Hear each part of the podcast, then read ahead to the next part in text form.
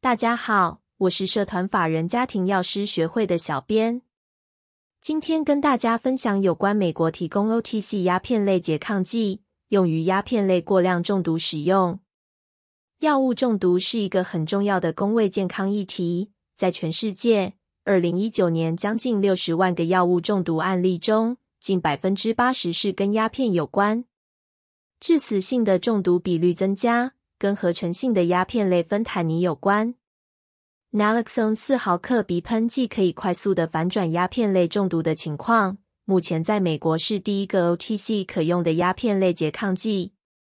这和美国 FDA 致力于减少鸦片中毒的伤害与促进新型反转中毒的药品有很大的关系。台湾目前还没有类似的产品，不过台湾在社区。